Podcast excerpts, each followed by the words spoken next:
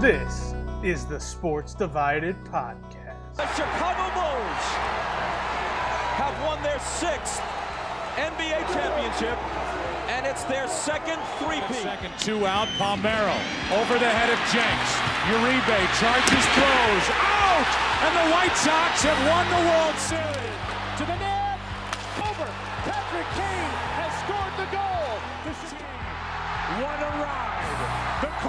Are world champs in 2000. The Cubs win the World Series! They did it! It's over! The game is over! The series is over! The wait is over! And the St. Louis Blues are the Stanley Cup champions!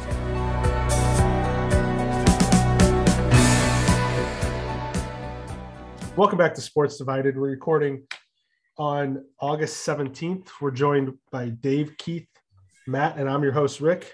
All right, uh, Matty Hoops, this one's for you. There was a, an apparent trade proposal. Uh, first of all, I think the Nets might just be complete and utter idiots when it comes to assets that they can get back for uh, Kevin Durant and like what these teams are trying to do when they get Kevin Durant. But apparently, the la- latest reported uh, offer that the Nets gave on a Kevin Durant trade with the Boston Celtics was Durant and Simmons for Al Horford, Jaylen Brown, and Jayson Tatum. So the entire reason the Celtics were in the finals for guys that they got beat by. Why, like, why would Boston have any desire to make that trade? Yeah, because Marcus Smart's your man, right? He's the one you want to keep. no, that's that's that's I I haven't seen that one. That that must just be like a fan guess. Uh, I, I don't know that because that one that's not even possible. That's uh yeah. I, the Nets or the uh the the Celtics would never do a trade like that. Yeah, you can't give away Jayson Tatum. I mean, that's the problem with Kevin Durant is he's he's going to be the best player in the trade, and you're not going to get equal, especially knowing that they don't really have much leverage. The Nets don't have any leverage in this. You're not going to get equal trade back, um, or you know, equal, um, you know, talent back in that trade. It's You'll going just get contracts contracts Yeah. back to clear space. you get contracts back to their space and, and some draft picks. That's really what you're going to get. And you know, you're you- a star for a star trade on a, on a team that was in the playoffs or the championships and, and fairly close to you know repeating, getting right back there again the following year. That's that's not a trade you make that helps that cause. If anything, it it shakes everything up and it puts you in the bottom of the barrel sometimes too, because personalities don't get along and all that. So yeah, no, I that that one kind of laughable. I wish I would have screenshotted the tweet instead of just saving the graphic they put up because I don't know where it came from. Hmm. But it was something that I saw on Twitter, and I, I, the only thing I remember is being like, "Wow, this isn't just some random thing." You know what I mean? Like some super fan throwing out what he would love to see type of thing. yeah. Like I remember it being being like, "Oh, that's actually like somewhat reputable," and I don't hmm. remember if if it was Barstool maybe or Bleacher Report, one of the two. in reality, I mean, if like if you're playing a video game and like that, that's a would be somewhat of a fair trade. Uh, but in in real life, like that, those trade that trade would never happen. You know, it's just it just doesn't really make sense to to break up the chemistry and the and the group that you have. But you know, when it's if it's just stats on paper, yeah, you know, maybe maybe it makes sense. Maybe you get a little bit better, or you even it out, or you fix some weaknesses or something. But other than that, yeah, I think it's maybe more for debate. I think the bigger thing though was not that this is big because it's probably more clickbait than anything, but you know, Giannis Giannis to Chicago. Oh, yeah, right. No, you know, he's just being nice. Let's just put it that way. He's- Well, that's- yeah. off the court money. Yeah, yeah, he would make here. But you know, he said some things though that I say all the time. And like, who wouldn't want to play for Chicago? There's so much history. And I, I don't know. I mean, I think management played a lot into that in the previous years. Um, I think we're trying to turn the corner out of that. But you know, with the with Chicago and the United Center and the jerseys and Jordan and and the you know the dynasty and like, I don't know. I just feel like Chicago is one of those places that if I, you know, I was a kid and I grew up here, so obviously I love it. But if you had an opportunity to play it there or like the New Orleans Pelicans, you know, they're going to give like How old is Giannis now? probably 28, 30. Well, 28. While we look that up, so I think Does- also though, uh, Giannis, he's 27. He'll be 28 in December. Because he's not free until the summer of 26. Well, I mean, yeah, so he's Matt's- later in his career. to Matt's point though, like he's not going to close a door. One because what is the one city that Milwaukee, the Bucks would hate to see him go to the most, Oh, it'll be here without question. right? Right. So what is what is that going to do? That's going to then, you know, by him just not slamming that door closed, it's going to make them be like, okay, what do we have to do to make sure that never happens? Not only contract wise, but also pieces around you, and you know, you know, do we do we give you in your next contract because we can only give you so much money? Do we also then add in a clause for when you retire, you become a 25% majority owner or minority owner, you know, something like yeah. It's all part of the game. Let's I mean, let's be real. Yeah, because that next CBA that's coming down the line, these teams are going to be, they're going to have money to, to just throw around everywhere. So they, you're right, they can keep them happy. You know, especially if you're doing it up, you're doing it early up front and stuff like that. So, Yeah. but uh, yeah, I, I do admire his honesty. Though, like you said, he didn't say I'm, uh, say I'm not saying I'm going there. I'd be lying to you if I told you I, I wouldn't at least consider it. Yeah, so. Yeah, but, but again, that'd be like the same thing if he they ask him about LA or New York. Like I th- I don't think he's gonna close the door on any of the biggest markets that can tempt him or show that he's being tempted and make Milwaukee do more, you know. Because let's be real, if he really wanted out of Milwaukee, he probably would not have he'd have been gone already. yeah, he would not have re-signed. yeah. But One uh, one other little nugget that that actually kind of a hot take if you wanna you wanna you know throw it out there. But LeBron James just has agreed to a two-year, $97 million contract extension. The player option for 24, 25. So the, the the crazy thing, they were talking about this about you know earnings over years, and I think he was the I want to say he was like the second or third, but now he's he's the highest earning player just for guaranteed career money at 532 million dollars. I mean, this money is, and, and I don't begrudge him any of this uh, because, hey, if somebody wants to pay you, you know, take the money. You know, I- I- more power to you. But wow, these these uh, single season amounts. I mean, you know, that's that's 48 million, 40 48 million for the year. Wow. I don't know, and I, I like I I'm pretty sure he has a lifetime contract with Nike too, where he's making like I want to say like 20 or 30 million dollars a year just on that. Yeah. Who, Oh, knew sure. that a, who knew that a high school diploma from Cleveland would get you that kind of money? I, I had to move a long time ago. Jeez. Yeah, so the so he signed a lifetime contract at the end of 2015, and the brand pays him an estimated 32 million dollars annually. So I also agreed his likeness and it became Fortnite. Uh, so yeah, he's got a lot of money. I mean, yeah, so he can miss the playoffs again. What do you do? yeah, yeah, yeah. We'll see what they do. That's going to be interesting too, because they still have Russell Wilson. Uh, not Russell Wilson. Russell Westbrook. that trade's got to happen. I don't know. So something there's I, a lot of a lot of just trade chatter has just died off. So there's you know little things here and there, but It's the NBA summer. They're done. yeah, everybody's gone. The minute the D League ends, no, you don't hear anything until camp opens back up and guys come in out of shape and fat and you know James Harden like yeah. So, how far do you think uh, we're away from a $60 million a year contract in the NFL or NBA? Boy, I don't know. Yeah, Roquan's yeah, asking he's for it. So I think it's what Roquan's looking for. But mm, Well, the NFL, I think, is going to be stunted a little bit because of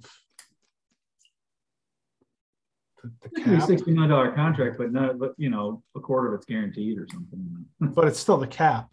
You know, like the sixty. Yeah. That's that's the thing with whether it's the NHL. Obviously, the NHL. Nothing's sixty million dollars is, you know, out of That's your eighty-eight. payroll. Yeah, out of your eighty-three million. That's above the ceiling for what you have to spend. Um, but yeah, same thing like NFL. But I guess, I mean, what is uh, Mister uh, DMT making this year? Aaron Rodgers. He he's uh, Yeah, aren't he and Mahomes? They're in the 40s, right? Yeah, they're in, Mahomes is fifty, I think. really.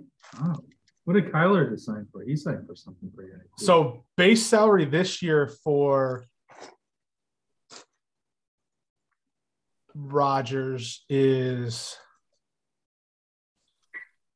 hold on. Yeah, base salary this year for Rodgers is fifty nine five. What? What is 59? 59.5, but his cap hit is only 40. Oh, so I guess you just answered my question. So out of his out of his most recent 150 million dollar contract he got for three years, 59.5 this year. Uh oh, I guess the 59.5 was part of his old contract because he signed an extension. So his extension is 49.3 next year, 20.9 the year after that, and at age 43, 15.05. Well, if he holds up like Brady, he'd be he'd be a bargain at that price. Well, Then- they asked him he if, wouldn't be playing; he'd be standing on the sideline, having uh, you know Saint Omni calling uh, places for him. You know, they asked him if he would play as long as Brady, and he looked at the guy dead in the face and said, "No, I want to live my I want to live my life. I want to. I don't want to be. uh I forget what he used, s- strapped to the game or something. I don't know. He said, you know, he pretty much said, "No, I'm I'm going to be done. I'm I'm. I don't even want. I wouldn't be surprised if he's only got two years left. Yeah. Well, this year is going to be a telltale because he doesn't have a, a shitload to throw to this year. Yeah, he's already complaining, but I think that's. I good. think you. Could, yeah, that's just Rod. That's I pretty think, much, yeah, par for the course. He's got I- a great running game next to him. I mean, so Well, you could have looked at the same roster the year Jordy Nelson broke out, or the year before De- Davante Adams broke out, and said, true. "Oh, they got nobody," and then all of a sudden, oh, there's who's Jordy Nelson, who's Davante Adams, a second round pick. You know, like And I'm sure part of that is just, uh, you know, certainly to motivate those guys. well, you know, one of the things is there's this there's this TikTok that I die laughing at. It's this guy. He kind of has these like roundtable talks with himself as other teams in the division, and he's talking to himself like it's the Packers and Vikings, and the Vikings are like, let's be real, we're the only ones that have a chance to defeat them and or take down this division. And then he goes to the Vik or to the back to the Packers and says something about, you know, we no, we got plenty of weapons. They said who? Sammy Watkins, the guy who's only good week one, and then the, the Packers guy go, turns back and goes, "Do me a favor, check your schedule." And that's the Vikings are playing them week one, and he like freaks out, you know, like just funny, like like, but it's true. Like, so at least week one, Sammy Watkins, add him to your fantasy team because I'm sure he'll light it up like he always does, and then you know falls off the face of the earth after. trade bait week two, right? Yeah. But so on to uh, the Bears' uh, 19-14 win in their only home preseason game over the Kansas City Chiefs on Saturday. Uh, Season, they are undefeated. We are. yeah, the the the first Well, they, they won because Matt was there. That's what it was. Yeah, I got to go to all of them, I guess. I don't know. uh, the first team defense looked um, Stunned. questionable at best. Questionable. Yeah, I mean, Well, no Roquan, no no number one draft pick. Well, yeah, but Roquan might not be there anyway, so then you got to fill that hole. yeah. Well, yeah, Roquan. And well, but here's the other thing: is the Chiefs had no Travis Kelce. I also well, we'll call that even. And, Yeah. And- and It might be might be a little we're- favor. We're making out in that deal. Yeah, I was gonna say, might be a little favor to call it even on the Chiefs there. But yeah, so you know, it's uh No, I think did Travis Kelce play? I thought he played. Yeah. No, No, he it's didn't. just Bell or uh Bell. But he got hurt right, and he got hurt like in the first first series or something. or- uh, Travis Kelce had one catch, one catch for. Oh, so he did? Okay. name. Yeah, but I mean that was probably just like Well, and then Bell, the Belldozer, the former Arkansas quarterback, is the tight end that caught the touchdown pass hmm. at the end of that drive. But yeah, it was uh, a quick march down the field. Um, Yeah. And I know there was a couple good catches by Mooney and was it Sharpe? Right? Is that the 88 the Yeah, wide Ty- receiver? He- Tay Sharpe. yeah. Um, but you could say they were poorly thrown balls that made them have to make those catches too. Yeah, I did read especially I the sharp one. The sharp one was really bad. He he had it to the outside, and he kind of that t- that video you see all over uh, Twitter from week one where he overthrew the guy in the corner with nobody by like twelve yards. No. But His adrenaline was flowing. yeah, yeah. I just I don't know. It's uh, I so down here we somehow got the Bears preseason game instead of the Packers preseason or the uh not Packers, the Chiefs preseason coverage, which I was shocked of. Yeah. So um two takeaways from that. I don't know if I've ever heard a broadcast try to paint a better picture with such a poor work of art than those two guys were doing. Um it was Jim Miller especially was uh yeah. a lot more positive than than he probably should have been. Um, Well, they had good things to talk about, fairly good things to talk about. I don't know. He only got sacked. Did he only get sacked once in the first drive? I just meant the whole game. They were they The seemed game, they yeah. seemed a lot more positive than they should have been. Um, but then the second takeaway that I had from it uh, was that they just kept highlighting the great hire of the special teams co- coach from the 49ers and they kept talking about how great the 49ers played on special teams against the Packers and they're talking about the missed field goals and I'm like well okay that means they were missed. They didn't get blocked. And the blocked punt that the Packers punter put off his own guy's helmet and they were giving him credit for that one. So I was just you know it's going to be a rough year when that's week one preseason's biggest spotlight is the Yeah, if you're highlighting the special teams coach, mm, not not good. either that or they were just trying to make a lot more roses out of what was going on. Well, hey, I did like one thing. I liked our punter. Our punter can put the ball anywhere he wants. It seems Speaking like. of punting, did anybody see Buffalo's punter? Is, is he the guy who hit? Uh, Yeah, the 86 one that I wanted to. Yeah, yeah. he punted. It was uh, 87 total yards and net of uh, 80 or 62 or whatever it is because of the That's somehow sour the 25. Punted it. He punted it into the end zone from his own like 18. One one hop too. Not even Yeah. like That is, man. That, That was the like it- guy out of not like San it rolled 20 yards. guy out of San Diego State, the Matt Araiza or whatever, the guy that I Mhm. wanted them to draft. And I was joking about, hey, this could be your biggest weapon on offense. that's Yeah. a weapon for sure. Yeah. Well, and meanwhile, uh, Roquan uh, developing a uh, uh, lesson for future uh, players on how not to negotiate your own contract, right? Oh, you mean don't go out to the public and say that you are, um, you know, treating me like, uh, Yeah, you don't appreciate me. Yeah. Mhm. especially to a new uh, regime, not the one that you've been under for the past four years.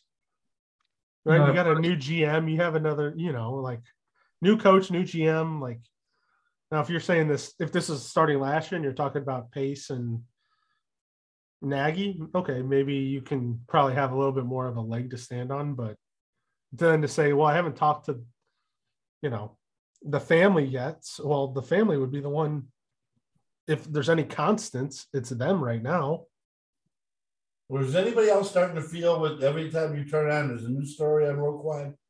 It's starting to remind you a little bit of like uh Manti or uh T.O. when he was, you know, off the rails or you know, I remember when they drafted him, right? And then he had something where he got carjacked. Yeah, he, he's had some issues, and then uh, then he then he had an excused uh, absence from a game.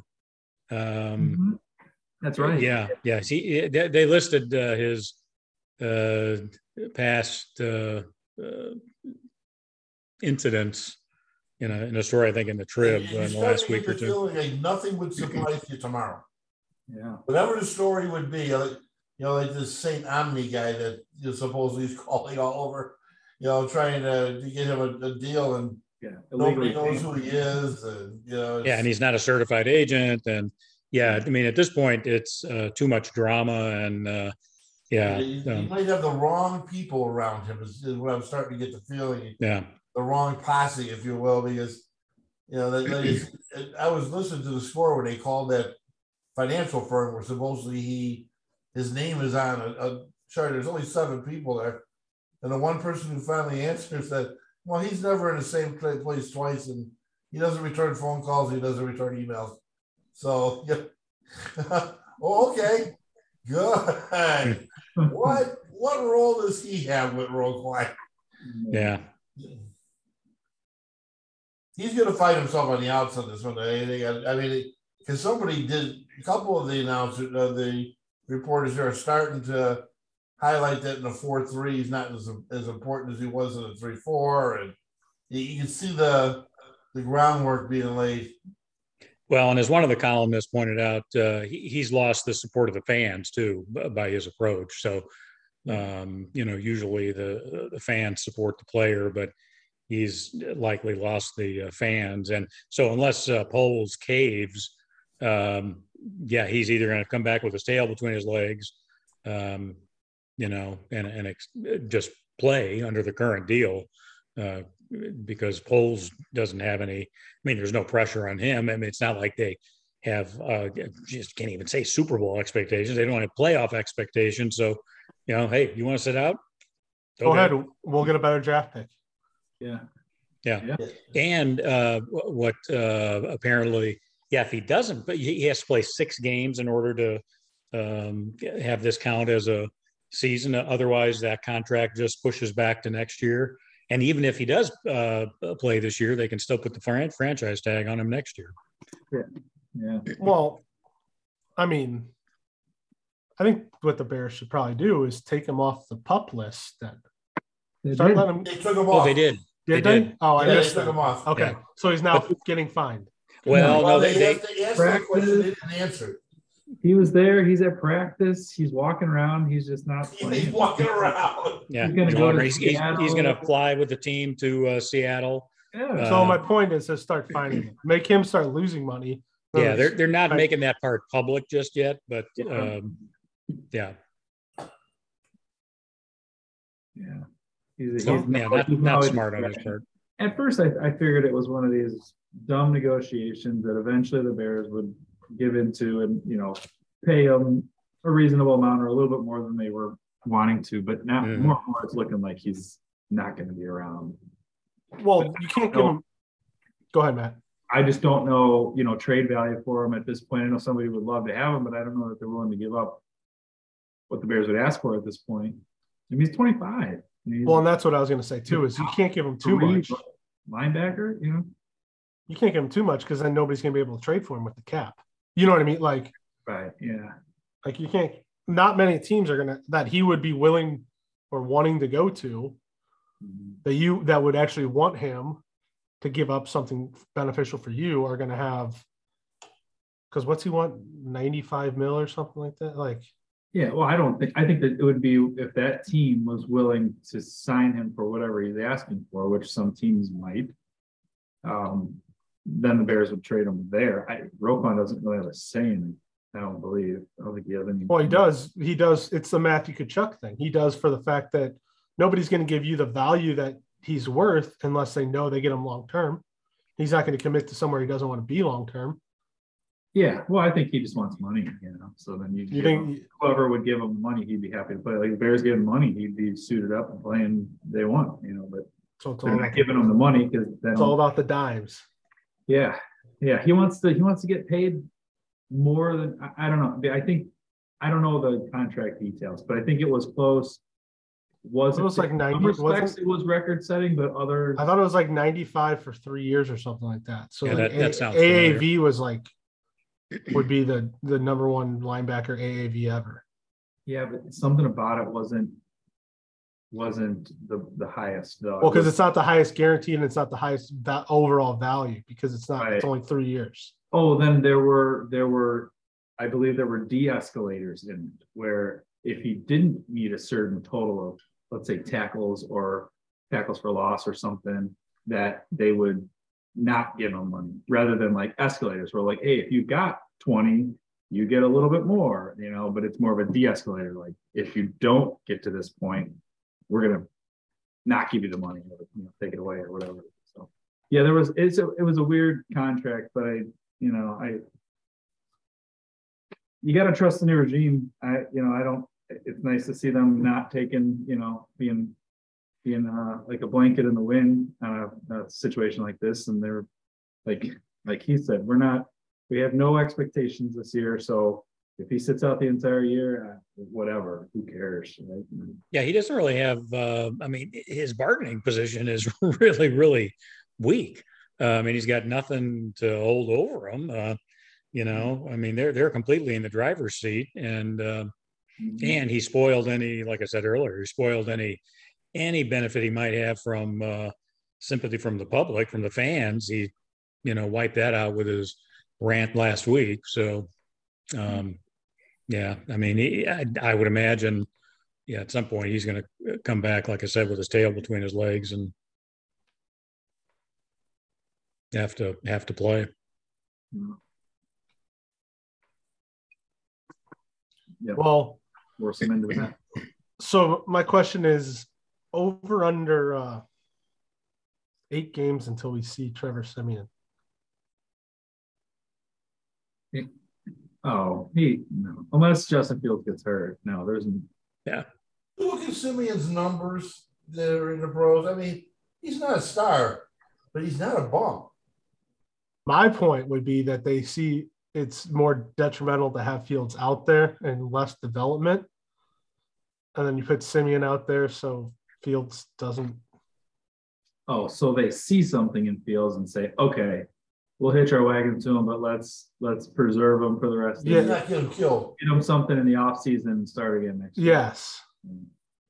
And if Siemian Siemian uh, can maybe, you know, and I don't mean, you know, they might say that and then say Fields is out with a nagging groin, ankle, knee, you know, shoulder, something that like is there but not really there, like should be able to play through type of thing. And then you have Trevor Siemian and it doesn't get blamed on Justin Fields if they're a top three draft pick because they win six games, five games, something like that. Yeah. Yeah, I don't know. Unless he's getting uh, sacked on pace for like 60 or 70 times for the season, I, I think he's in there uh, because, um, yeah, you have to develop him. Um, and, but again, I mean, if he's running for his life, uh, you know, 8, 10, 15 times a game, then, you know, what do you do? Then is he really, um, you know, is there, is there a benefit to that? um, so yeah, I, I think that that's kind of a an asterisk next to it. But I otherwise, I I, I mean, you hitch your wagon to him. I think you got to give it a shot now, unless I mean, if he totally falls flat on his face after you know game after game after game, then just so you don't damage his confidence anymore, maybe then you go to Siemian. But, But then then that begs the question. Then okay, then then what do you do with Fields? Well, that was what I was going to say, but this wasn't the GM or the head coach that drafted him either. right. So there's there's technically no wagon hitched from those two's point of view. If they want to be like, you know what, we're going to give Siemian some time and we'll reassess in the offseason and see one if anybody wants Justin Fields and two if we can get Bryce Young or you know Did you see Siemian's numbers with New Orleans last year before he got hurt? He was okay. 11 touchdowns, three interceptions, 1,100 yards, 88.4 rating. I mean, again, not a star by any stretch, But- not a bum. but he gets it done. Yeah, see, Well, I- I was would- same thing with De- when he was in Denver too. He's he is what I've been preaching for a while that the Bears, when they're successful, he's the type of quarterback they have with the game manager, Rex Grossman, Jay Cutler, McMahon, Mhm. Orton. Not you know, The guy that could throw a good, a really nice deep ball, do that type of stuff, like you said, and not going to win a game on his own, but not going to lose a game for you. I mean, yeah, he learned that you play for Northwestern and you you play very close to the vest to win the games and stuff. You, Northwestern was to go out beating people 50 to 21. Now they beat people 26 20. well, and then you got to be able to, you know, to play within what you have. So, I mean, I'm glad he's here. I I, I like him. I mean, obviously, he comes from my alma mater and stuff. But I, I think he's a, you know, he's a decent quarterback. He's a decent kid. You know, you're not going to build a Super Bowl winner around him, but yeah, yeah, he might win. If he started, he might win as many games as uh, as Justin Fields. To be honest with you. Well, and the other thing is, is look at like, again, I'm not. We're not doing this to say Trevor Siemian should be starting. Let's just No, in case we, no, in no, case we're we, in case we actually have many people listen and think that's what we're saying. No, um, but like you, you look at it though, like he's studied also under in Denver. He was, you know, under technically John Elway was there. I'm sure Elway doesn't exactly stay away from the quarterback room, and then he's under Sean Payton in New Orleans. Like hasn't learned from slouches either of at least how to Well, he's a manage and make backup. decisions. a nice backup quarterback. He's, he's a nice problem to have. Again, he shouldn't be a yeah, he shouldn't be a starter, you know. But he's a, a nice. Let's say you have you're having a good year, and it's a couple years, three years down the line, and the and you lose your starter for two weeks or three weeks. He's not a guy that's going to kill you in that two or three weeks until you get your starter back. There was only one backup in the league I'd want more than uh, Trevor Siemian. Chase Daniel. Yes, sir. Mister- Mister probably for Backup it's probably for the himself. Same reason. I was Mister gonna say, Backup himself. he's just probably just a like Trevor Siemian might be just a little bit better than He's Chase. got a stronger arm. He's a little Yeah. taller than Chase Daniels.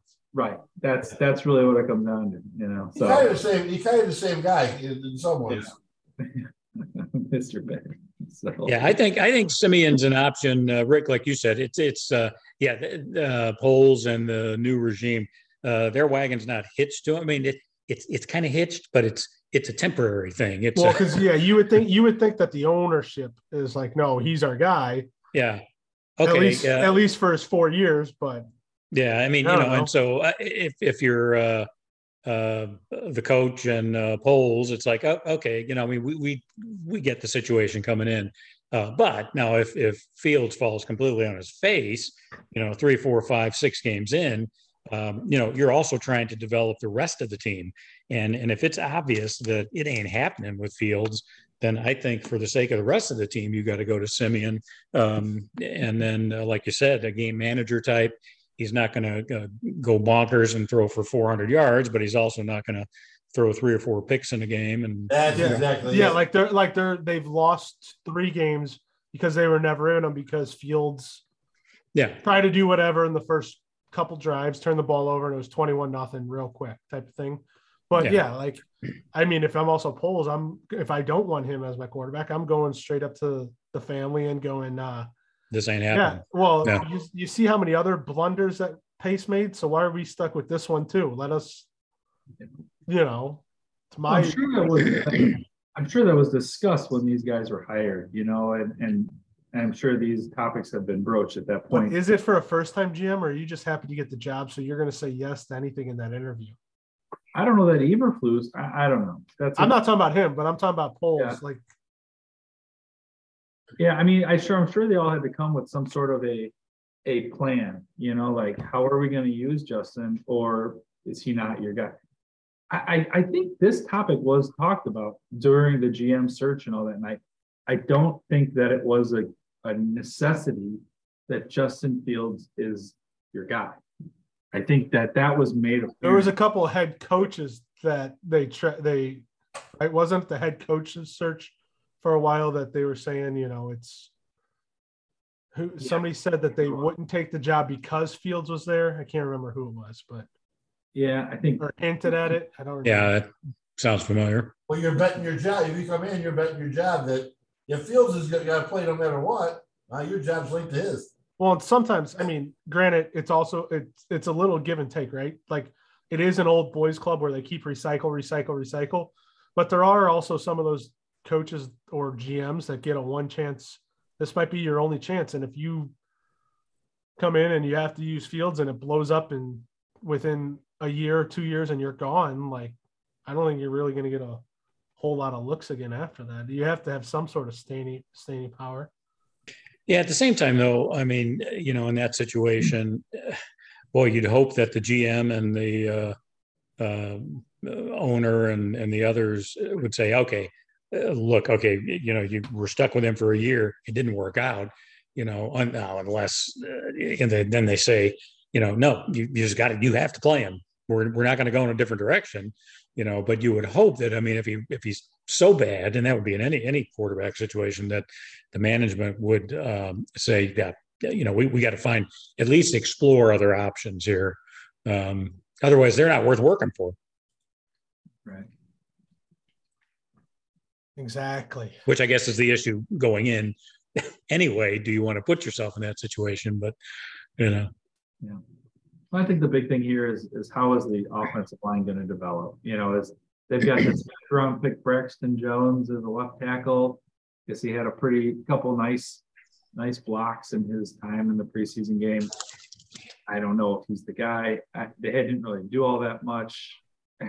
You know, it's one of those that if if that offensive line can somewhat gel and they can get them playing a certain way, or Justin's not going to get hurt and actually have some time to develop. But other than that, yeah, I mean, right there, you, if that's not working and, and you see something in Justin Fields, yeah, I could I could see Siemian coming in, but I, I think it's Justin Fields season. Just I hope for the Bears fan base sake he stays in the whole year because if it's not, then all it does is create more of a controversy and more of Mhm. a panic. yeah. You know, Hey guys, want to keep up to date on all your sporting news? Head on over to our new website, sportsdividedsn.com, and sign up for our emails. You'll get emails anytime there's new content created and posted on our website. We're looking to be your sports news provider. We promise to give you our best content about the teams you and we care about the most. Again, the website is sportsdividedsn.com. Go on over and check us out. it segues perfect into our next topic with the AF AFC South.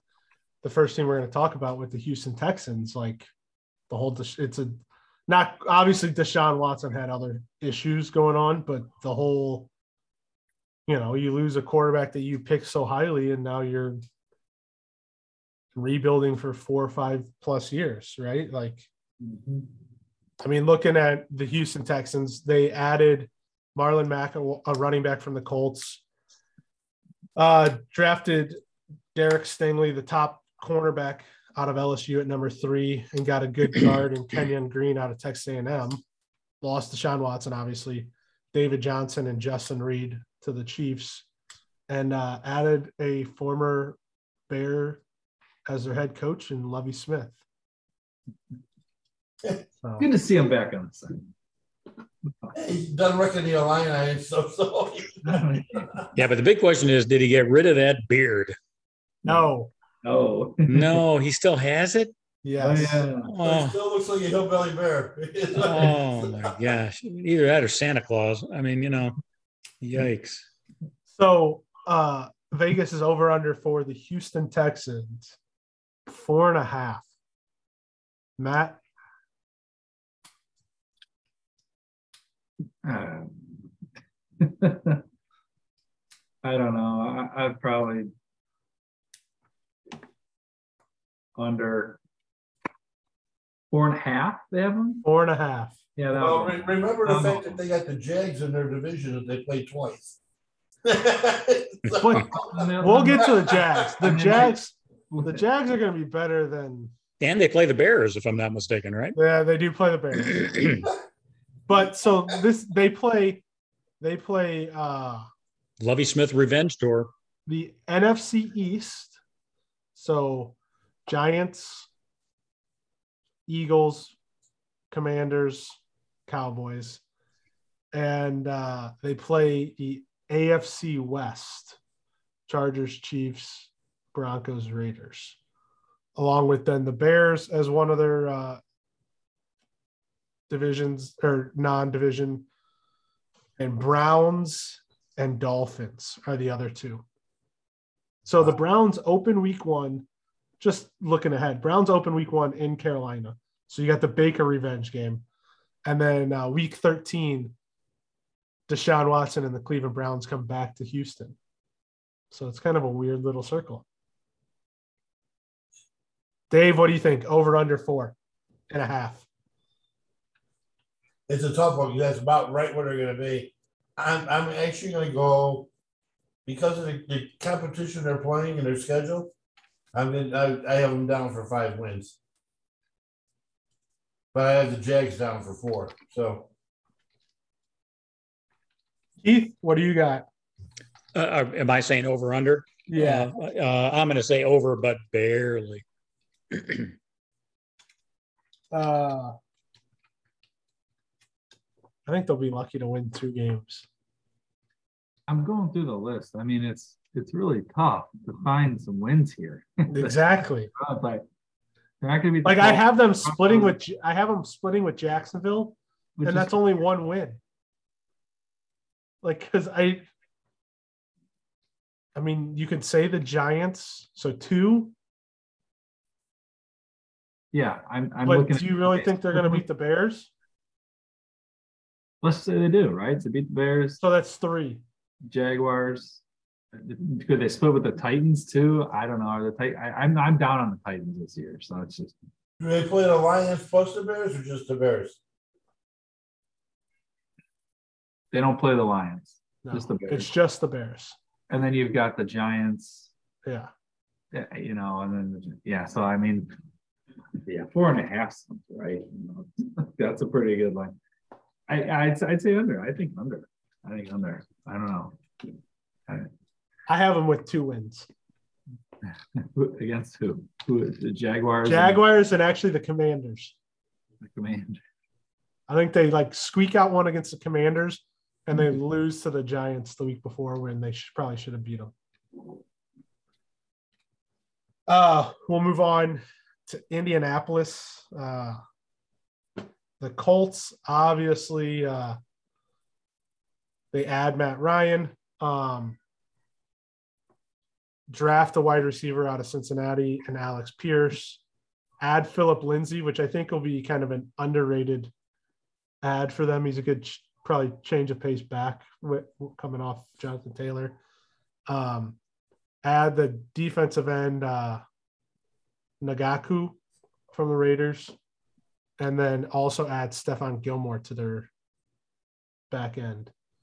Um, lose tight end Jake Doyle, uh, the great Carson Wentz, and Zach Pascal, the wide receiver, went to uh, the Eagles. So not a whole lot has changed from a team that, if Carson Wentz didn't blow it, would have won the division or not won the division, made the playoffs, and but he couldn't beat the Jaguars on the final week of the season. Um, their over under is nine and a half. Matt, what do you got? Um, I think they'll have a good year. I just, I don't know. I don't know if Matt Ryan is really a, uh, you know, huge increase over what Carson Wentz. I just don't know how. The, I mean, I think their their game is going to stay the same. You know, like, So, so outside of the East and the AFC E- or NFC East and the AFC West, they add the Patriots, they add the Steelers, and they add the Vikings mm-hmm. to their division games. yeah. Mm-hmm. I think I think think I'll put them right at nine. So under nine wins, nine Dave, what do you got? I just I was thinking a second Norcap for what I had written down. So like I got I had them at ten, and I'm just going through this stuff. Well, these people when they go when they go nine and a half for they know what they're doing. Yeah, Vegas. Yeah, that's why Vegas. Uh, you know, those casinos aren't built because they lose money That everybody. That's a fact, boy. I tell you. Cause I don't see. I see one. I can. I can see the Giants being two, Vikings being three, Steelers being four.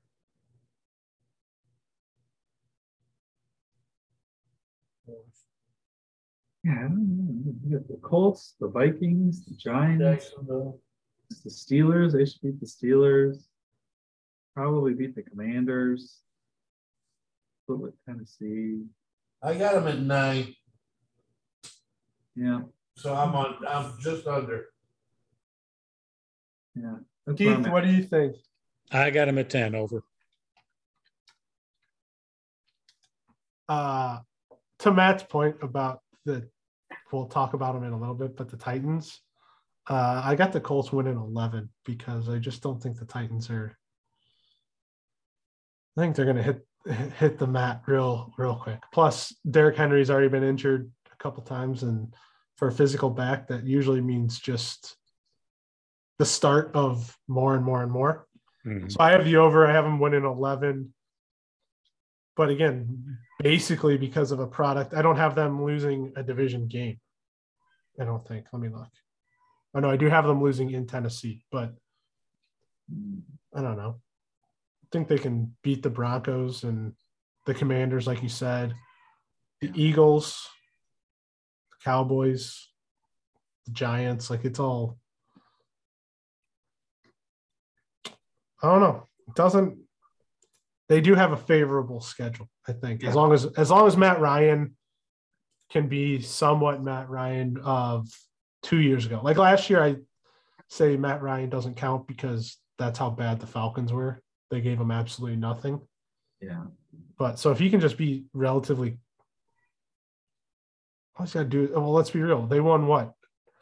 Uh, did they win nine games last year?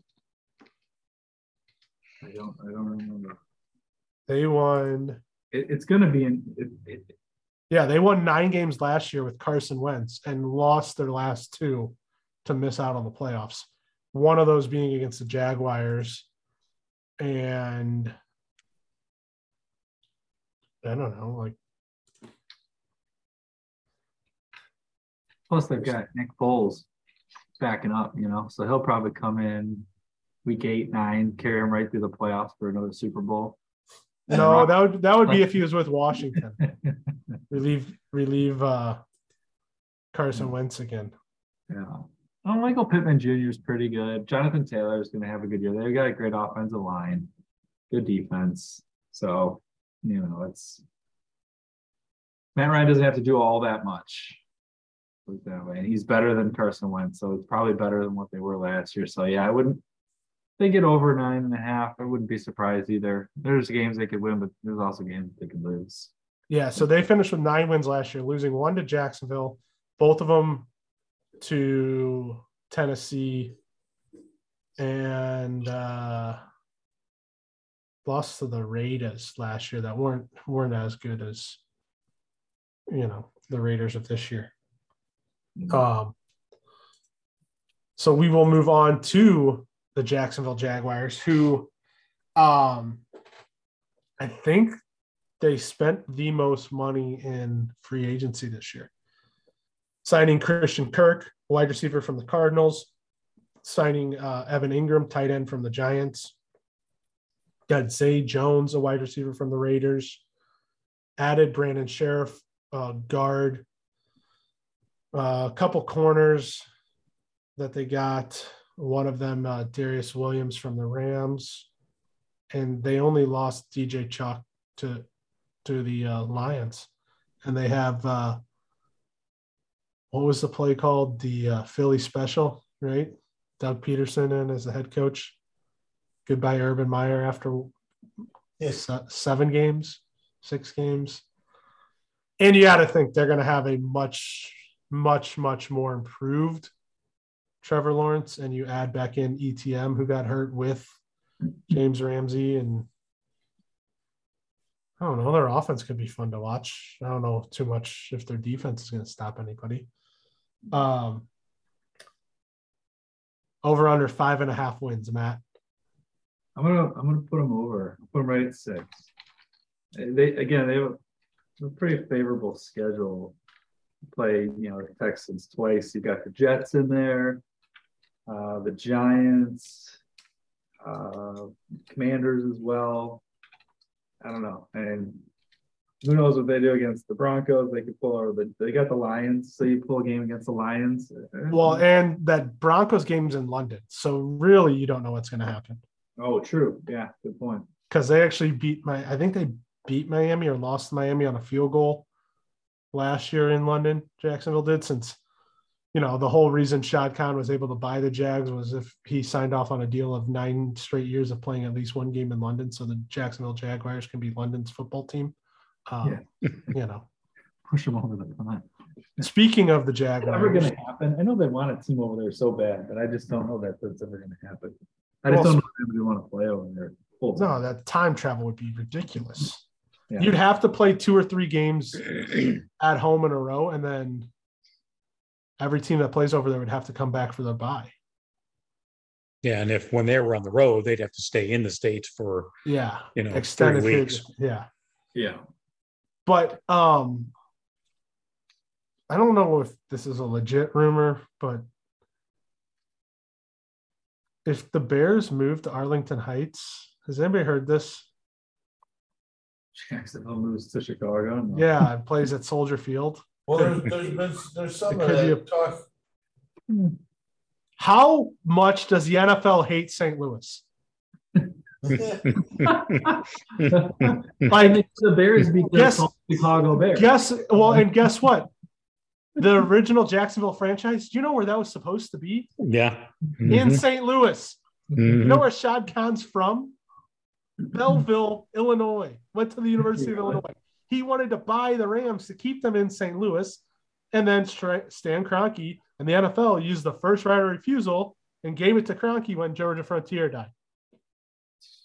And then in the clause, well, this is the real, this is kind of why, but in the clause, uh, there was a clause that for the next 15 years, Shad Khan could not move the Jacksonville Jaguars to St. Louis. Well, why would that matter? We had the Rams at the time. Oh, Oh, oh, it's just coincidence. That's just coincidence. Because this all went down in 2010.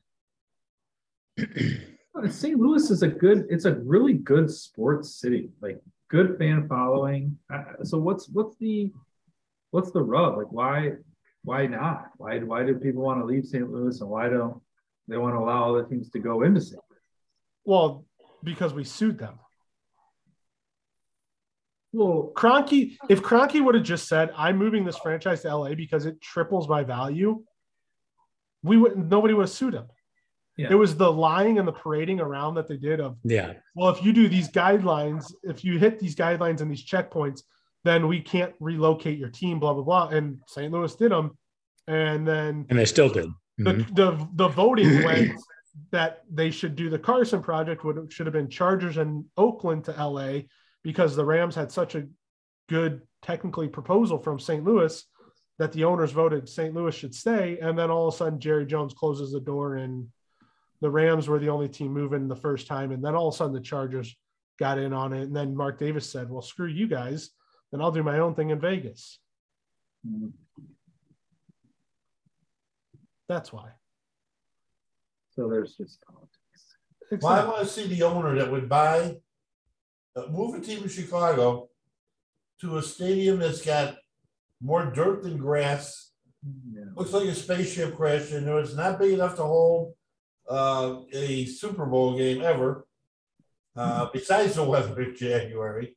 That was the biggest takeaway. One of the well, not the biggest takeaway, but one of a hu- huge takeaway from that game was the first game of the season, albeit a preseason game, but the the field was horrendous. Yeah. The Yeah, it was brown. the striping on there and and the logo and everything looked like it it could be like week nine. And they just never refresh the paint. Well, they said it looked like a Grateful I Dead don't concert was there the night before. Yeah, with no, with nothing down on the field. It's unreal. It's Well, unreal. so who controls that? Well, it's a, it's the city. It's the city's responsibility, but you To have paint? to think. To paint and everything, I'm saying, or Well, the it's their Bears? it's their It's their No, I know, field. I They own everything. yeah. The, this, But, it's, but do the does the Bears organization get to paint? And they said, "Hey, we're going to make this look bad to give us more of an out." Well, that's yeah, I'd, I'd, I'd have to look into that. But you know what I, mean? like, something to I talk think the operation. Hey, no, you guys, you guys fix everything, but it's our job. It's our it's our organization, the Bears organization, that's supposed to do the grounds crew to paint and make the field look nice, and we're going to not make it look nice. So it then helps our. You guys don't do anything nice See, in the this is the, this is Yeah. the city of Chicago. Though. My guess is that guy painting that sea is a union guy. You took the words right out of my mouth. hundred seventy-five dollars a minute. Yeah, everybody's uh, everybody who's doing anything there is is And, union. and the and- guy that brings the electric cord out to him for the little spray can, that's Yeah. another union guy. And if it's and if it's a Saturday, that's double time, baby. yeah, That's why Well, it's hard- that's why there's no shows in the recording place anymore and stuff. yeah. It's it's hard to believe that uh, you know if this is yeah, yeah, it's the city's property, it's the city's responsibility, but this is the NFL, and if you're an NFL franchise, uh, to uh, to and and this well, you guys know, I mean, this has been going on for years and years and years. you Well, know, to al- allow that to continue and then to allow it, and- and even though it's a preseason game, to allow that field to look like it didn't be in the condition it was, it's a disgrace. And and and actually, yeah, I'm sure you guys saw the same story. There there was uh, some discussion about uh, postponing, uh, canceling the game because the condition of the field. Well, one of the kickers, I know, said that he was going to go out and practice during the week, and he was looking at the neighborhood uh, grammar school. Yeah, But the field was too good, so you didn't, you didn't Yeah. want to practice on that. yeah. De, DeSantos. Oh, and then wasn't he talking about like in the off season? He, uh, uh, yeah, he he was practicing and he and he found some field with uh, some high school field with turf and everything. Uh, and he and he said uh, DeSantos said he, he didn't practice there because that's not what the conditions at Soldier Yeah. Field are like. Robbie it was too good. Told him that. Yeah, Yeah, and you know, but I was at I was at the preseason game, and and Rick, we went to that game last year, um, and we had a miserable time with the concessions. Um, and and you would think, I mean, I know there was issues with COVID and and everything, you know, with supply chain and, and getting workers and having enough staff and and preparation and everything. So you, you can kind of give them a bit of a pass. Now we're we're pretty much out of it, and it, the, the, if anything, it's, it's either status quo or gotten a little bit worse. And to Rick's point, it could be the same thing. Hey, we're gonna get all our season ticket holders in and we're gonna show them, you know, like subpar service. They go up to a window and they're like, it's, you know, it's a burger window. Oh, no, we don't have any food here. And it's just, there's no, it's not like, oh, you know, if you step to the next one, you do this, or what can we get for you? It's none of that. It's just. We're no- out of the cheap cups. We can only charge you for the the Mhm. expensive cups. Yeah. yeah. We, we can't give you this one at the lower price, so you're gonna have to pay the. you know, yeah it's a miserable experience you know it's and it, and it hasn't gotten any better and it's been over a year and Yeah, I it was know. Halloween last year when we went and uh, watched the Bears uh, not play so well against the 49ers, 49ers yeah so who they open the season with this year. I, i'm starting to think rick that maybe you're onto something where it's yes first televised game let's let the field look like mhm. you know let's let's bring all the I- fans in and and show them that this stadium really does kind of suck Let's be it suck. so This week one. on- This has been going on for what, 10, 15 years? I mean, you Yeah. it's on national TV where guys are running big sucks, big Yeah. house of solder coming up from their shoes. Yeah. And Yeah, I can't remember who the tight end was on the Bears. They got up that one time, and he had he had to have like ten pounds of mud shoved in his helmet. Yeah. it's like, oh my god. Well, the real telltale sign will be what September was it 11th or yeah. The 12th, home whatever. opener. Week Yeah. one against the 49ers. Then Yeah. If it's the same look, if it's the same thing, then yeah, it's probably there's probably some underlining stuff to it. But so back to the Jags, Dave, over under five and a half. I have him under. Keith, Under. I uh am also under. I got them winning four. Ooh, so I, I'm going over. Hmm, I'll take it. I feel surprised. I mean, but here's the thing: is I think, I think their schedule, because of the West, they can be a better team and have worse results. Like playing the Chiefs, the Chargers. I don't think they win a game against the AFC West. The Broncos, the Chargers, the Chiefs, the Raiders. Like all those teams are Yeah. Eh, good. Yeah. Yeah. And then their other games are they play the Jets, which you would think they would win, you would hope they would win. The much improved Detroit Lions Yeah. and the Baltimore Ravens who have Lamar back. Yeah. They just kind of got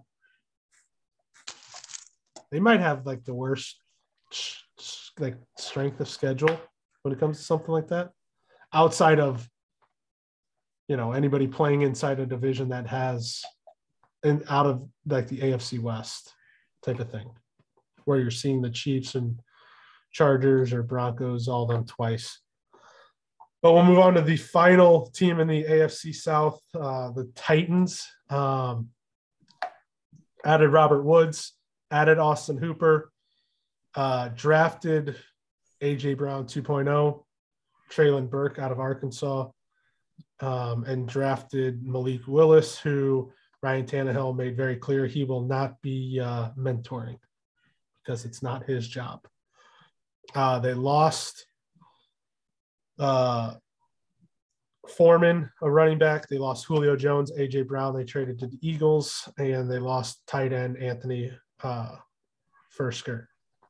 So Mike Great Mike Vrabel's in his fifth year, over under nine wins. Matt, Hmm. Uh, under. Put him at like seven, seven or eight. Dave. I'm with I'm with Matt. I got them under. You look at their schedule out of conference, and they got Kansas City, Green Bay, Cincinnati, and Buffalo. Good luck. Those, there's four losses right off the bat, dude. You're telling me they, they'd have to go nine and you know nine and four against the other? Ain't gonna happen. I got them at eight wins. Keith. Under. Got him at eight. Uh, I have them pushing. If it was nine and a half, I'd go under. If it was eight and a half, I'd go over. Uh, I do think Derrick Henry can run all over Green Bay and beat Green Bay himself. Ooh. If he's healthy. Yeah, well, yes, but yeah, I mean, The first cracks in that armor though came last year. I mean, it, lose to the Bills, lose to the Raiders, split with the Colts, lose to the Chiefs, and I, I don't. They maybe lose to the Bengals. They could get a revenge win against the Bengals. They could. I don't know. Would you be shocked if late in the season they beat the Chargers one time because the Chargers have so much going on around them at that time when they play? I think if I if I remember right, let me look it up. Yeah, the Chargers go from the Raiders to the Titans to the Rams to the Chiefs. So maybe they overlook the Titans game because it's not uh, LA or division, and the Titans can come up with one. So I have them at nine wins. Um, so What was the over under again? It was nine. eight or nine exactly. So I would push. Uh so according to this, we all have all have the Colts winning the division. yeah. Yep. Okay. We'll move on. These this should be fairly quick. Um because none of these teams really did a whole lot. The A- NFC South Falcons obviously lost uh, Matt Ryan, added their uh, great starting quarterback in Marcus Mariota, drafted Desmond Ridder out of uh, Cincinnati, um, added Damien Williams from the, the Bears, drafted a wide receiver, Drake London, and added a wide receiver uh, with, that has speed but that can't really catch the ball, and Bryan Edwards from the Raiders. They didn't really do much else. Arthur Smith's in his second year, four and a half wins for the for the Falcons. Matt, I yeah, I let's go. I'll go under. I don't I don't think. Yeah.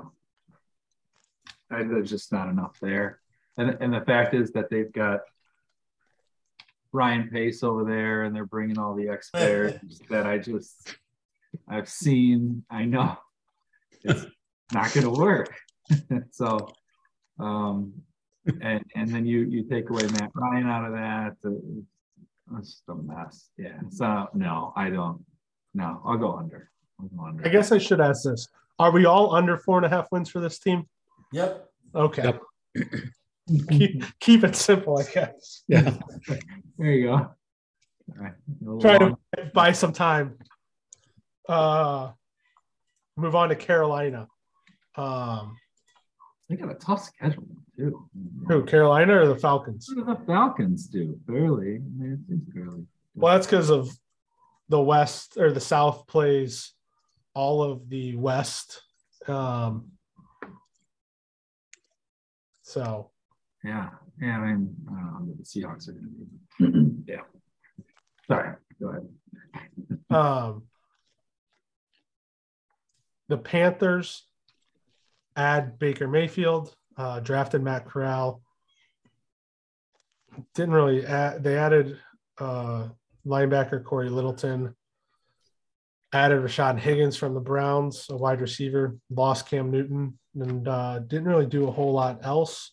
Matt Rhule, uh, college quarterbacks coach, is in his third year as a head coach in the NFL. Seems a little overmatched. Um, over under six and a half wins for the Panthers. Matt, You know, there's a few games in here that I just, I, I, I think I'm going to go over, not not by much, but you know, if if is Deshaun Watson playing? If not, that could be a win week one, right? well, he's And not playing. He's not going to play week one. Yeah. So then you got the Giants. That could be two in a row. Could they beat the Saints? Probably. You know, maybe split with Maybe split with them. Yeah. So that's three. Um, you got the Falcons is four. Falcons again. That's five.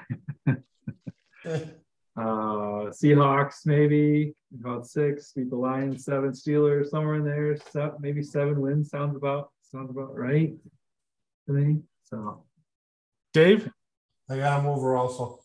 Not by a lot with over. Keith. Yep. Over. Not by much, but over. So I'm the lone wolf that has him under. I got him six wins. you think Baker's got a chip on his shoulder though, right? And then you're going to bring back uh, Christian McCaffrey, hopefully healthy. Um, They have no defense. I know, but they also They have their wide receivers are DJ Moore and Robbie Anderson, who didn't want Baker to come there. didn't know that. Yeah, don't. He was like tweeting in the middle of the season, like, "Don't bring him here." Blah blah blah. Or like, we don't want Baker. Blah all this, all this stuff. Like, stop with the Baker nonsense. All, I mean, him and him and Sam Darnold go. Sam Darnold was the guy that had him, helped him kind of break out the year with the uh, the Jets before he ended up in Carolina. But yeah, to your point, Matt. Like, I think I think they beat Cleveland in a Baker revenge game. But then coming off that high, I think they lose to the Giants. And then uh, they go on a long drought of losing. I think they split with both the Saints and the Falcons Ooh, okay. because the South just seems to do that. The South like eats the South up. Yeah. I don't know why. You know, and also I feel like I don't know if anybody else feels this way. I feel like the Panthers play god awful in domes. Like I just feel like they always get they never play good when they're inside. And playing both the Saints and Mhm. The Falcons indoors might be might be tough for them. Um, so I have the under. I have them at six wins. Okay. Uh, we will move on to the Saints. Uh, New Orleans uh, drafted Chris Olave from Ohio State, 11th overall. Signed Jarvis Landry, uh, LSU Pride. Signed Tyrann Mathieu, LSU Pride. Uh, signed signed offensive or drafted offensive tackle. Might be maybe the biggest steal out of the draft in uh, Trevor Penning because he was a Northern Iowa guy, and you know nobody looked at him that way. Um, signed a Jets free safety and uh, Marcus Maye, and then uh, signed everybody's favorite uh, Andy Dalton to a one-year deal to back up Jameis Winston. They lost Malcolm Jenkins to retirement and lost an offensive lineman who only played in uh, seven games due to injury at left tackle last year, and Terron Armstead. So, head coach Dennis Allen, uh, not the same Dennis Allen, but a different Dennis Allen. His first year with the Saints after Sean Payton left. Over under Matt, uh, eight and a half wins. Ooh. Well, that seems so high. I guess that puts me at. I guess that puts me at the under. because they have Jameis Winston, and you just feel Jameis can't win more than seven or eight games. Yeah, I don't. I don't know. I just- I think what that number speaks to is how poor they might think Carolina and Atlanta are going to be. Yeah, I think that's really what it is, because it's when I think about them, it's Well, yeah, so they're saying Well, so they play they play the West. They play the West in the NFC. So you have Seahawks, Cardinals, Rams, 49ers. They play the North in the AFC. So Browns, Ravens, Steelers, Bengals. And then you add in they play Minnesota in London in week four. Um, they play Philly in week 17. And they play the Raiders in week eight. Yeah, I, I think I'm putting them under. I think I'm putting them under that. I like right at eight, eight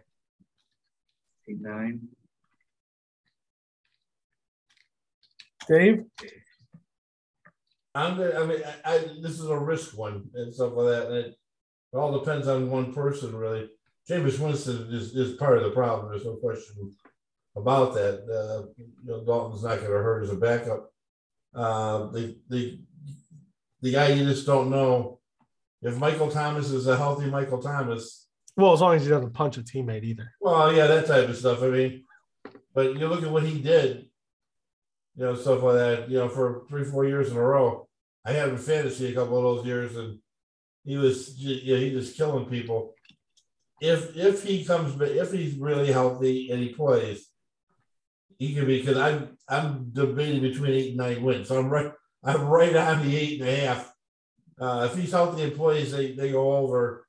If he isn't, uh, you know, they're under. You know, so it's it's it's a tough one. He, he can be a difference maker in a, in a close game. So make a call right now, over or under. Over. Okay. Keith? Uh, I'm going to go with over. I think they've got uh, certainly not the same team, but they still got enough talent to squeak out nine wins. I have the under. Eight wins exactly is what I have them for. Um, my biggest takeaway though is with Jarvis Landry and Olave, if you do add Michael Thomas and he's healthy, how long of a leash? Because that's a pretty dynamic wide receiver group. Then, how long of a leash does Jameis Winston have before you put in what you know is a for sure thing who can get the ball to somebody and Andy Dalton? Like if Jameis comes out and he's firing picks like he does sometimes, He sits. Exactly, because you have you have a guy in Andy Dalton who's played with enough wide receiver. Like they have the weapons. It all comes down to whether Jameis, Yeah.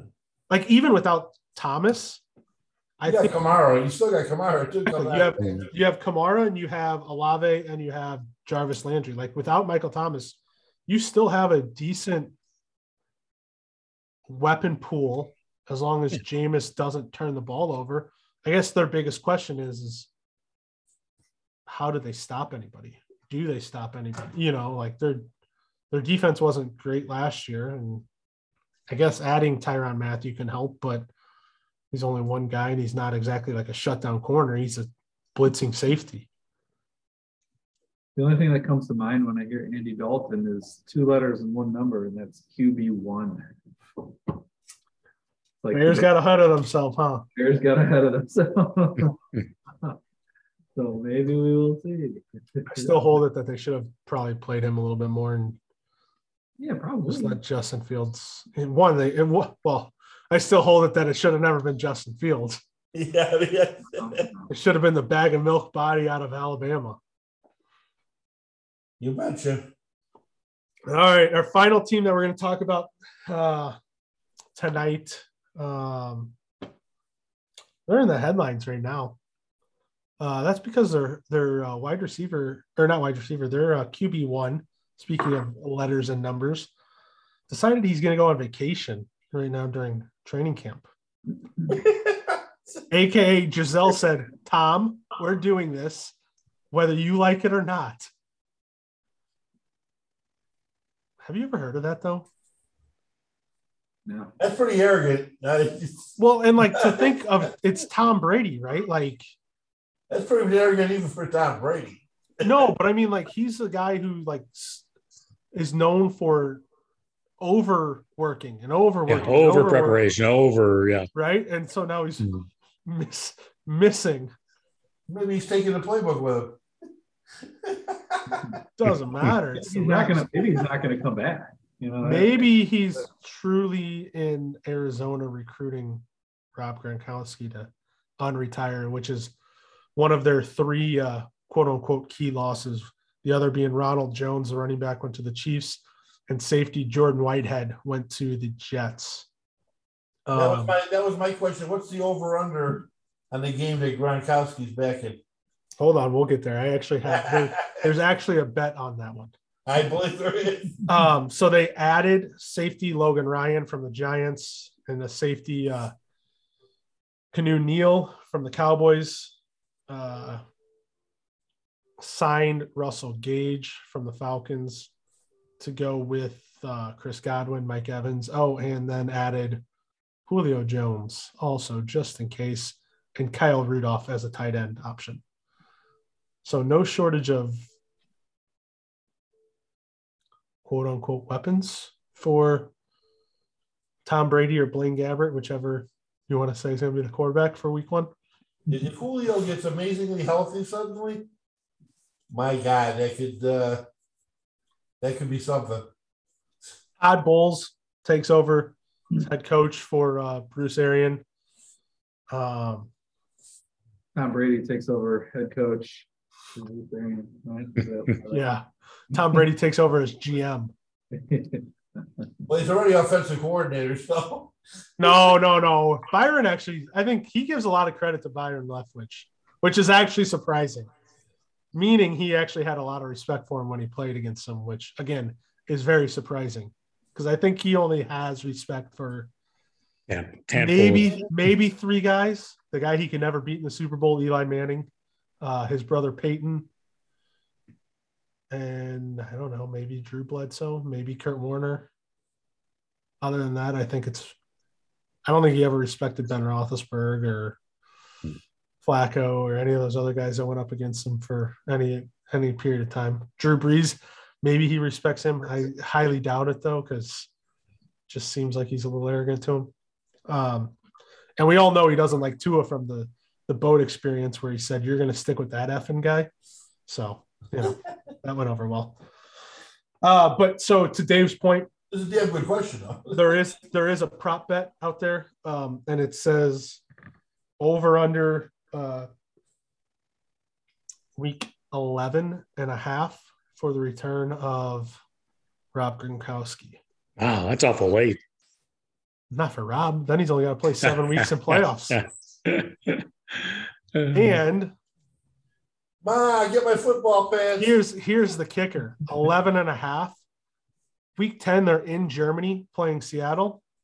Week 11 is their bye. So 11 and a half is like oh maybe they already know something's up. Does he sign before the bye or after the bye? Then you lose your money or you win your money. Matt, when do you think Gronk comes back? Before or after their bye week in week 11? I don't, I don't think he's coming back. Really? Yeah, Okay, so you're taking the over. I think he's just done. Yeah, he said it too many times. I think this time it's for real. He's only said it twice. Okay. Well, Dave? I think he's a sure thing. I, I, I think it's before week eleven. so let's put it. I think the I think the rumors start game one, and by six or seven, he's practicing. I think the rumors start after their first loss, whenever their first loss happens. Whether it's preseason or regular season. It makes no well, now that Tom's not there, maybe maybe it slows in preseason at least, unless it's Blaine Gabbert calling for a better tight end. Yeah. Keith, Uh, do you think Rob shows up? No, I, I think it's before, uh, and also in part because, uh, and I, I think you'd have to take this into consideration. Um, yeah, great player, going to be in the Hall of Fame. Love to have you, but you know, if you're the rest of the team and you've been uh, going through training camp and uh, regular season, and then all of a sudden, you know, he stroll, even though he is Gronk, he strolls in, you know, for week 12 and, you know, last seven games, uh, six, seven games of the season. Yeah. I, I don't know how well that goes over. Well, the same could be said for Tom Brady missing training camp though too, and preseason games for vacation and wherever he's going. I mean, Yeah, I think that's a little bit 33. different. Yeah. Tom, Tom Brady's Tom Brady and he's going to come back and, you know, they know, they know butters their bread. Are we talking about when Gronk is around the team, or are we talking about when Gronk plays? That would be my question. I think playing wise, he plays after week 11. I think he joins the team before they go to Germany to play Seattle. Yeah. Now, now that, And yeah, he's just walking around having fun in Germany for a week yeah. On the beer. Bucks on the Bucks dime. but so win total over under 11 and a half for the Buccaneers, Matt. Over. I got more. I got like 13. Dave, I got him over. I got him at twelve. Keith, Yeah. Same deal over 12. uh, once they add Gronk, uh, I got him at 14 wins. I got him winning the NFC. So we all have again the Bucks winning this one pretty pretty handily, correct? Yeah. Okay. Yeah, Champa Bay gets uh gets another run at it. Hey fans, I know you like what you hear, so do us a favor hit that plus button and subscribe to our podcast. We're available anywhere podcasts are found. You can also support us by following us on Twitter and Instagram with the handles Sports Divided. We're gonna touch on two things last, and then get into our power rankings for MLB. Um, what's going on in the Bronx? Power outage. I don't know. Anthony Rizzo smashing his helmet and all that. Well, come on, the guys. He- he His knee was over the plate. the- But I'll tell you, I'm- in his Jammed it out I'll tell you there. One thing, I've seen more guys get hit this year that maybe weren't as obvious as he was, but they weren't getting the hell out of the way at anything either anymore. No, but he When leaned. out of the way, you can't stick your leg in front. He- You can't stick your, you can't, Dave- you lean in. Dave, I know he did it for your team for a long time, but he's been doing this his whole career where he jumps his body. He one, he stands on the plate enough, his arms are over the Yeah. plate, and two, he like he doesn't he doesn't turn away. He like rolls his shoulder and goes towards the plate more. But, but let me tell you what, there's 25, 30 other guys out there doing that same thing that never get. cl- The problem is they don't call it ever. Well, the problem is, is that he also it was absolutely Well, this a one was, this one was as blatant as could be. yeah, it was a slow mean- curveball that he easily could have got out of the way. And then if you listen to the video, the announcers in the Bronx are like, "What do you want him to do?" The ball was behind him. It's like it, it almost it almost caught the corner of the plate. What are you talking about? The ball was Yeah. behind. right. Like, Yeah, and that- and that one, he- button with his knee. Yeah. And, and that one, he didn't, he didn't like rotate or try, he, he literally just stuck his leg out. Jump. You know? He almost. If you watch his feet, his feet actually move. If his feet are here, the box is here. They move from here to here to get his knee out there. So he moves closer to the plate as the ball's coming in. Yeah, that wasn't even. Yeah, I mean they hardly ever call that, but that one, I if you're going to call one. I can't remember the last time I saw a call and and on some they just they just blatantly they, they close their eyes before they get hit, you know, type thing. Instead of moving on, even trying to get out of the way. This one was a obviously a no-brainer call. I mean, Yeah. that's- that was there. But I'm saying it comes from the fact that it never ever gets called. And it's it's crap.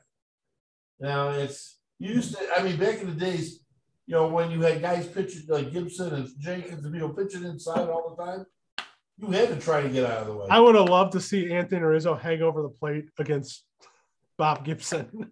Well, he'd been hit four times. I mean, he would have. well, and it would have been in the shoulder. One, Yeah. one would have one would have been uh, right around that. or right around this Drysdale area or- right or- no, three, three would have been in the ribs and one would have been at the head. He probably would have thrown one behind his head and said, "Hey, you might want to back up a bit. Otherwise, Yeah, I'll move this one a little closer to the plate this time." But so yeah, the Bronx uh they can't play center field. Aaron Hicks, I don't know if anybody saw that fly ball that um, the other night that he uh that nice. spun in circles like a like a ballerina out there. Um, so Harrison Bader's going to look good for them playing center field. At least he can track a fly ball. Um, watching, speaking of, of pitchers not liking it and stuff like that, you know, when your guys feeling, I was watching the, since again, I'm without Marquee, so I'm uh, suddenly become a, a Sox game fan. The pitch that um, right after uh, Cease picked the guy off second, and he had, so he had now, he now had one, and he hit a, a fly ball out to right field. And uh, the first baseman playing right field uh, looked like Eloy out there, and they kept getting the camera close up on Cease on the mound, and he dropped about five f bombs in a row that were there. Yeah. Fuck, Yeah, I mean, he was he was pissed because that was that was not a, a hard ball to catch. No. He was miffed, boy. I'll tell you. And Yeah. they had to and tap him because he was he, he really. I thought I was hoping he wasn't going to lose just lose it it out there Yeah. Because he made he made that whole play on his own on picking the guy off. I mean, he, perfect throw and everything and everything else, and then you get the fly ball you want for the second out. he, gets booted off the wall. well, and to I was going to say the next thing I was going to bring up was so I asked what's going on in the Bronx, what's going on on the South Side. Well, Six, first off, he got in Detroit. but they were splitting that series with them and the the uh, Royals before, you know. Now, granted, they're losing three two right now, but they're going for six straight. And Dylan Cease did something for the first time in a White Sox uniform since 1919, which Yeah. is uh, 14 st- straight starts with two or less runs given up. Mhm. Well, that's Or I said that's sorry, less so- than.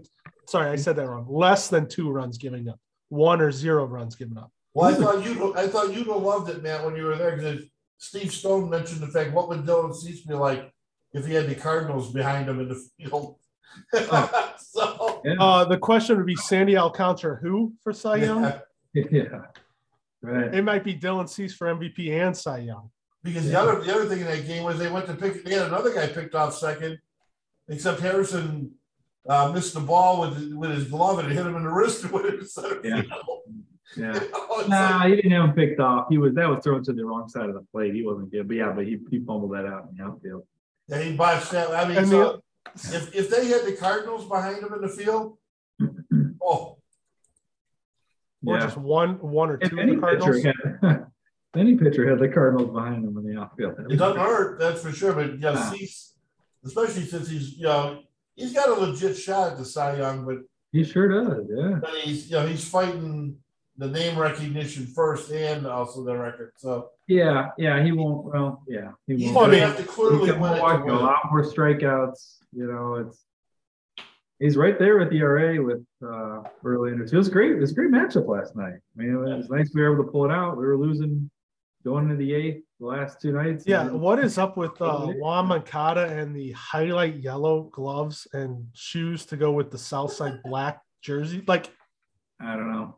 If if he if he gets clutch hits, I don't care what. I get it if it's highlight red, like like Eloy's red gloves, because you know the Sox have a little.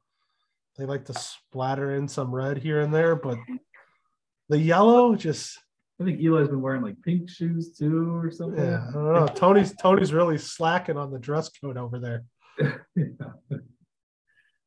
But so the other the other thing, this topic was brought up on. uh It was actually surprising it got brought up. Uh It's called the Starting Nine. It's a Barstool baseball podcast, and it's hosted by a uh, giant Cubs fan named uh, Dave, um, or Carl. Sorry, Car- Carl Cubby Carl, not Dave. White Sox Dave is Dave.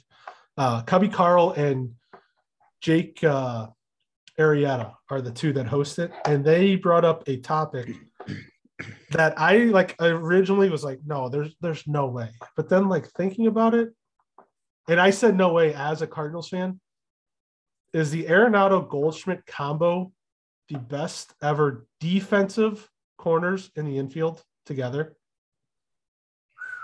Like, without, together- without, you know, without doing research or thinking about it uh, more than three seconds here, I, they at very They be in be, the- they- be in the consideration. See, my matter first my first thought was like, no, not a chance. And then I'm like, well, every great third baseman, I don't know if they always had a consistent great first baseman or every great first baseman. I'm like, Mhm. Like Brooks Robinson, who was his Yeah. first baseman? That was Boog Powell. yeah, and not great first, not great defensively. Now, if you did all around, they're probably not, but like they, and I was surprised one that there were two Cubs bringing it up, but they brought it up for the play that Nolan Arenado made last night where he made a diving play, threw from a knee, and Goldschmidt took three steps off the base, grabbed it, and tagged Grichuk all in one sweeping motion to get the out. But yeah, like I don't know. Like I'm, I'm trying to think about it. Like every great third defensive third baseman has had, an okay, not a three-time or four-time Gold Glove or whatever Goldschmidt is, and he's won one in St. Louis and the rest in Arizona. I mean, if I if I think of people right off the top of my head, if I think you know, like you said, I went to Brooks Robinson first, and I came up with Powell. If I if I stay home with the one and look at Santo and say they Ernie Banks was at first, and Ernie Banks was not. Ernie Banks wasn't playing short anymore for a reason. Yeah, Yeah, what about Mike Schmidt with uh, the Phillies? I, I don't have no clue who was his first baseman. I can't think of who. Yeah, I'm first trying to think of third baseman. That's what I. well, I. I the first guy I thought it was Scott, like here in St. Louis, Oh, Scott Rolen. Yeah. But then I'm like, well, McGwire, Martinez, Yeah. Pujols wasn't a wasn't a dynamic first baseman at the time No. when Rolen was here. He kind of became that Gold Glove first baseman after Rolen left in 07, You know, like, What wasn't? Uh, and then you know, like I think like Evan Longoria, and then I'm like, well, Tampa didn't really ever have a a great defensive first baseman because they platooned everybody everywhere else around Evan Longoria. yeah, I You mean, know, like like- Adrian Beltre, or or even when A Rod went over to third base. I don't know who the But first was. That's what I was gonna say, but he wasn't as good defensively when he became third baseman. But Teixeira was his first baseman for a while, Mhm. which, Yeah, that would have been. Yeah. That's Yeah. a pretty good one. but a little later in their career, though. but again, A Rod wasn't. I guess if you put it comparison, Teixeira wasn't as good as if you say Arenado at first or Gold. You know, he's probably better than Goldschmidt, but he's not quite Arenado good. And A Rod, I don't know if he was Goldschmidt good at third. Like how was Aramis Ramirez and Derek Lee? Derek Lee was pretty good at first base. That's Aramis was good. He was good if the ball was hit at him. He couldn't make any plays didn't have a- laterally. Aramis didn't have a lot of range. Yeah, laterally and coming in on a ball, not great. Yeah, I just remember that. I mean, that was that was a. I just think like I'm like there has to be some somewhere in the. I was thinking like there's got to be somewhere in the '80s when, you know, here in St. Louis to call it Whitey ball, but when it was bunt speed type ball that somebody had a unbelievable third baseman defensively and, but maybe right, some of the What, what about when Boggs was playing third at Boston? Who was there? I don't know. That was before my time, but like that's what I'm saying. Like, could it also be where there was they had two great defensive guys, but they didn't play every day because they didn't have a bat either. So maybe because Goldschmidt and Arenado are both having somewhat, and if they weren't having them the same year, they're both hands down MVP type seasons. Maybe that helps with can't think of anybody because you're missing, you know, a guy like that. Like, Yeah, Chipper Jones and a uh, third baseman. Then. yeah, but Fred McGriff wasn't great at first defensively. All right, here's a MLB ranking top 10 third baseman ever. Because it was so they got Santo at 10, Edgar Martinez at nine, Beltre at eight, Molitor at seven, Boggs at six. Well, I gotta click to the next page to get the other. I don't know. Kepler can switch over to third too. But I mean, it's just Well, here, here's a list of uh, like best third baseman. Now, this is not defensive third baseman, but just names. Uh, let's see, this honorable mention: uh, A. Rod, Al Rosen, Jimmy Collins, Bob Elliott, Dave Kingman, David Wright, Gary Gaetti, Tim Wallach, Evan Longoria, Buddy Bell, Bill Mad- Madlock, and Lave Cross. Uh, then on the list, top 15, George George Kell, 15, Ken Boyer, Freddie Lindstrom, Darrell Evans, Pie Traynor, Graig Nettles, Scott Rolen, Ron Santo, Home Run Baker, Wade Boggs, Eddie Mathews, Brooks Robinson, Chipper Jones, George Brett, and Mike Schmidt. Was Ray Knight good defensively?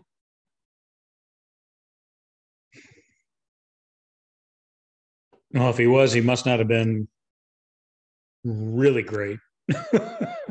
Well, I only asked I only asked that because yeah, who was his first baseman?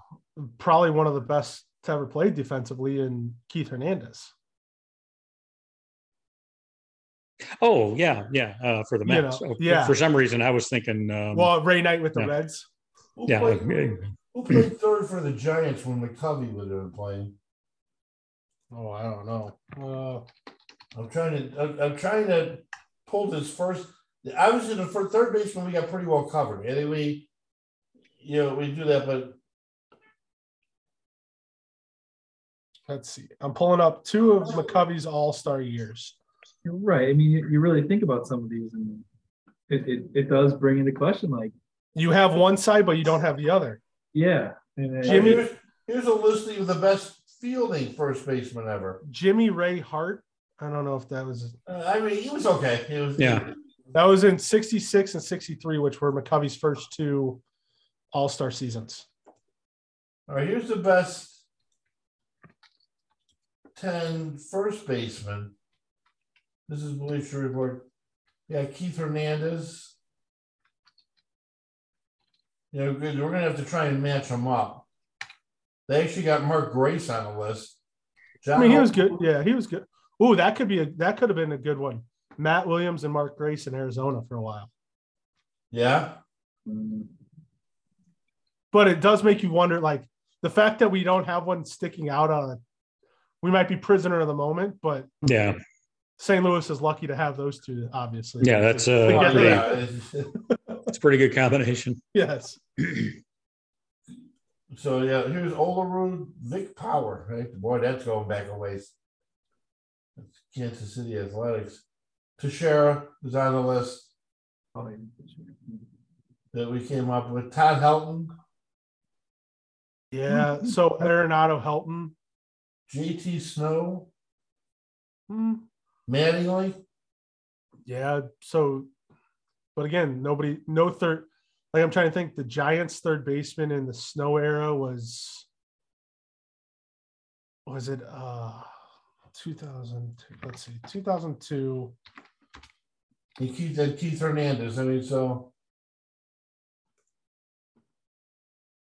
Yeah, David Bell was the third baseman for the Giants, and when I, I remember Snow was there. Nothing special. So but yeah, I don't know. It, it was just me personally was very surprised that such a Cubs centric lead in talked about that.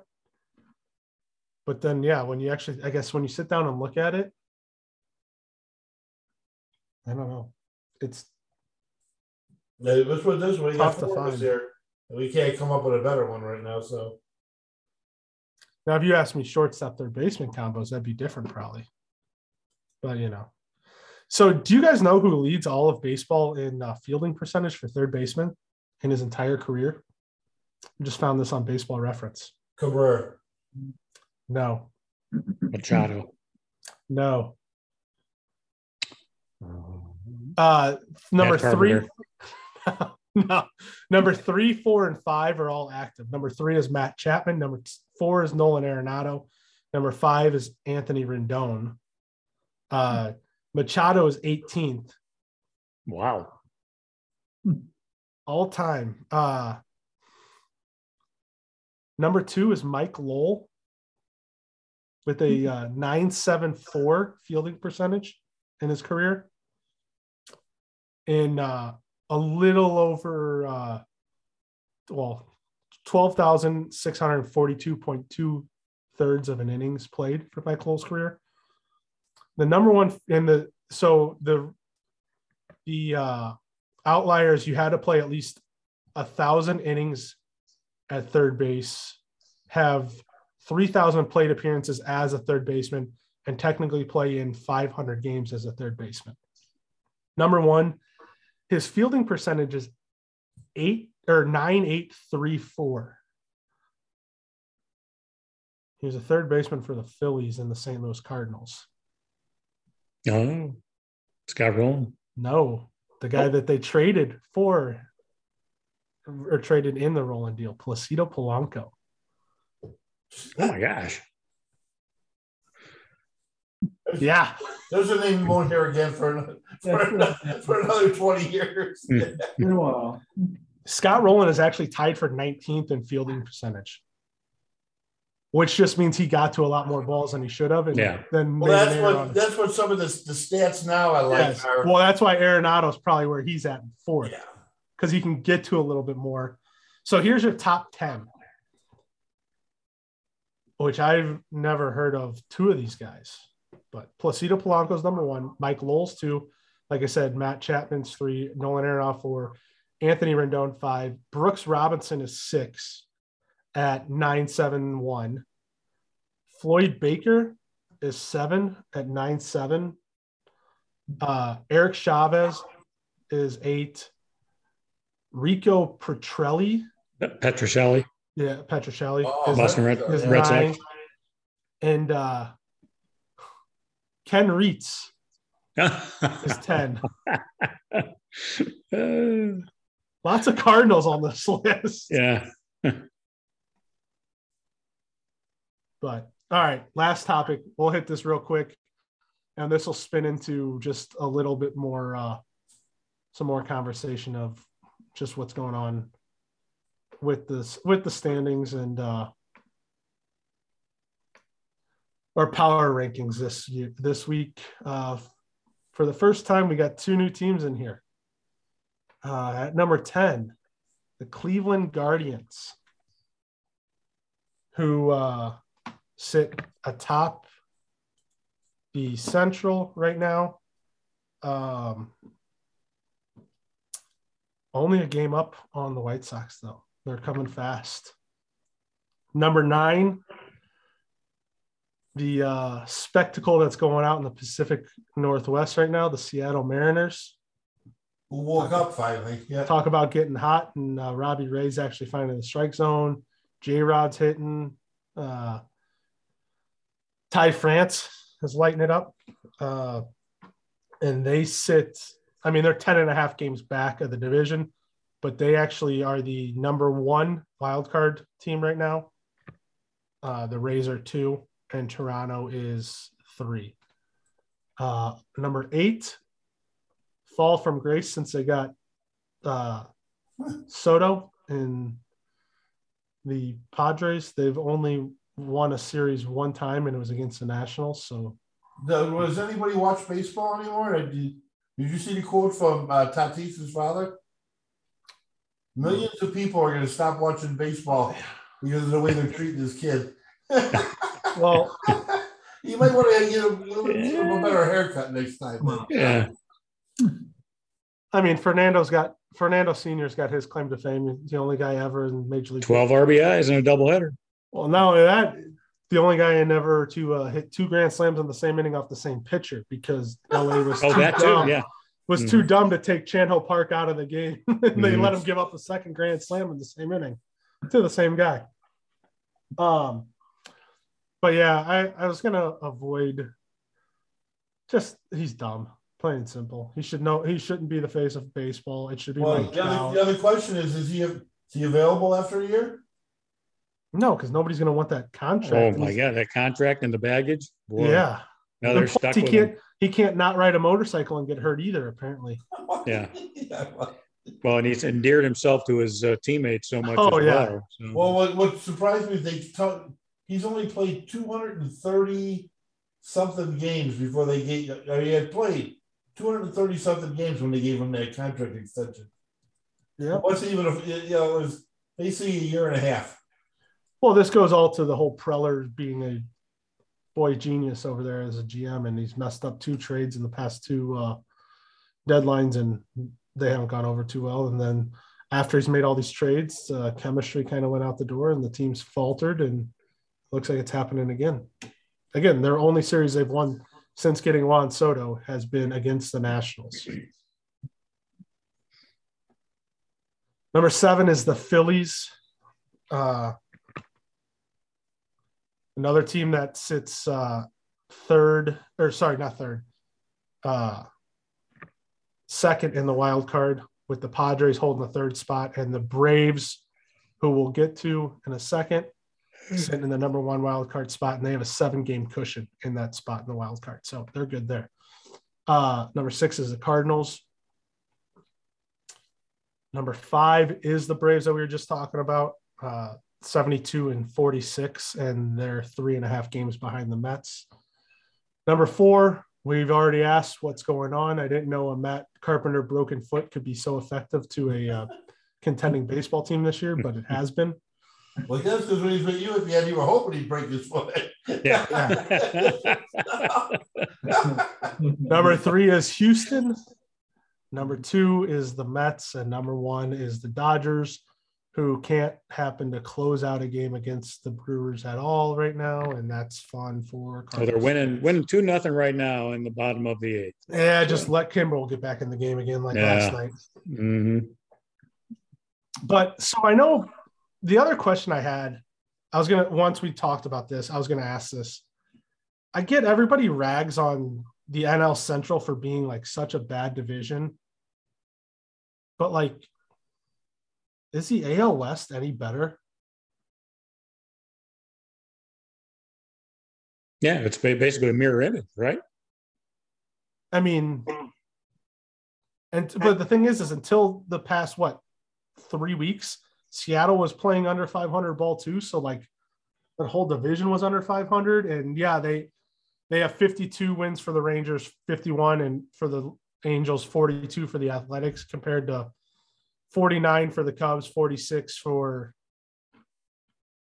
uh, the Reds, and 45 for the Pirates. But I don't know. It just seems like it seems like they're right on par, right? And Because it's such a, it's, it's just so surprising to see where the Angels are. That I mean, that's Yeah, yeah. did not see that coming. well, yeah. What did Shohei Ohtani struck out like eight or something and left after the sixth, and then they blew the game last time, and then But is Was- it, I mean, you say it's surprising, but I mean the Angels, it's it's, it's been It's there the for how many years? You know? So- Mhm. well, yeah. yeah, How you can have you know Otani and Trout and be that bad is be is is just Yeah. beyond me. You know, well, and I mean, think about it. every every move that they tend to make blows up. Yeah. Like, I mean, I guess you could say it in in the long run it blew up. The only relatively okay signing that they've had for big money on a free agent was Pujols in the past what 10 years, 20 12 years, something like that. Well, it's hard CJ to say Wilson. didn't even work out. but he wasn't like big, big money. I'm, and he wasn't a free. Like they had to buy his rights to then sign him. Is that's that's a different signing than what I'm They talking about. did win a bidding war for him. I mean, uh, Yeah, but I'm he's- ta- but I'm talking about I'm talking about like Josh Hamilton, Anthony Rendon, you know, uh CJ Wilson, all these guys that they just have thrown an empty bag to Justin Upton, and it's Uh, so yeah, it's you know, some of you got to look at the guy. I mean, you get some of these guys that get paid, and they uh, they never have that fire again. I'll tell you. but isn't that part of what you do as an organization to do your due diligence to see if he's that type of guy? You know what I mean? Like Sure, that's abs- that's what I'm saying is like like they just it's almost like uh I don't know, it's almost like the Jerry Jones approach. Just keep throwing money, throw money, throw money, and Mhm. hopefully it fixes itself and works out. That way, you either you, know, you either got to buy it or you got to home grow it, and you either got to put your money in, you know, into your minor league system, or you, you got to buy the stuff, and there's no shortcuts on any of it. And No, and that's what they're looking so for. even the Yankees proved over some of those years, you can't buy a pennant always. Now the Dodgers have proved it the other way, but I mean, But really, they've only been to one pennant since, or they've, I guess, two. They've won two pennants since they started buying everything. Right? I'm thinking, oh, no, three, I guess. 2017, 2018, 2020. that's it. Yeah, Yeah. So three. I mean, three hundred million dollar payroll is going to buy you a lot. I mean, it's it doesn't work for the Padres. It doesn't work for, you know. But like they also had a game, I think it was two or three weeks ago, where they hit seven home runs in the game, all solo shots, and lost the A's 9 7. Otani hit like two, and I think Trout hit two. And like, just like at what point does Mike Trout say, get me the F out of here? well now you know now he's starting to get hurt every year a little bit, a little bit here and there, and you know his all these great years he's had, and you know most people could you couldn't pick him out of a line. I couldn't pick him out of a lineup. I'd still take him in St. Louis. Oh, I I think take him. think they would have taken Harrison Bader for Mike Trout straight up. Yeah. well, if you could pull that one off, you know, Maybe maybe they'll kick in some money to cover his contract. Yeah, plus some cash. Who Baders? No, no, cover Trout's contract. Give us the money again. Oh. I'm thinking. I'm thinking Otani's on the market sometime soon. Well, let's be real. Otani's going to one place. Oh, you want the Dodgers? Yeah. So, No, Oh, Dodgers or Yankees. he's going to Yan- You think he's he's he screams Yankees. The Yan- think of how well Matt's Oh, uh, Matsui, Matsui. had. Mhm. Well, Like, yeah. The short thinking- porch there, like he's the next. He's the Japanese Babe Ruth. It's it's aligning too much. Well, yeah, that part lines up. you know. And let's be real, the other team that's going to be bidding on him is going to be Steve Cohen, and the Yankees surely won't let him go to the pond scum Mets. Yeah, they're not going to be outbid. Mhm. That would be I- fun to watch. I think they realistically, I think they would pass on keeping Judge to get to get Otani. I think. I think there's a certain part of the Yankees who are almost counting on Judge being gone. I mean, I think that goes to show that he might have already made up his mind. Yeah, he might have tipped his hand a little bit and stuff like that. And I don't think it's necessarily he's going. uh I think he wants to go home. Is the thing. There's a lot of reports that he is very interested in. There's never been a better time to get away. Playing. yeah, exactly. There's never New York. that was pretty good. I think I think he wants to go home, and home for him is Fresno, California. So San Francisco. All right, got it. I'm good. all right, guys. Talk to you next week. See ya.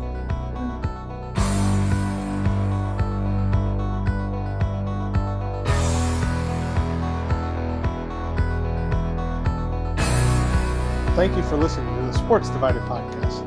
Don't forget to like us on Facebook and follow us on Twitter and Instagram with the handle at Sports Divided. And we'll see you next week.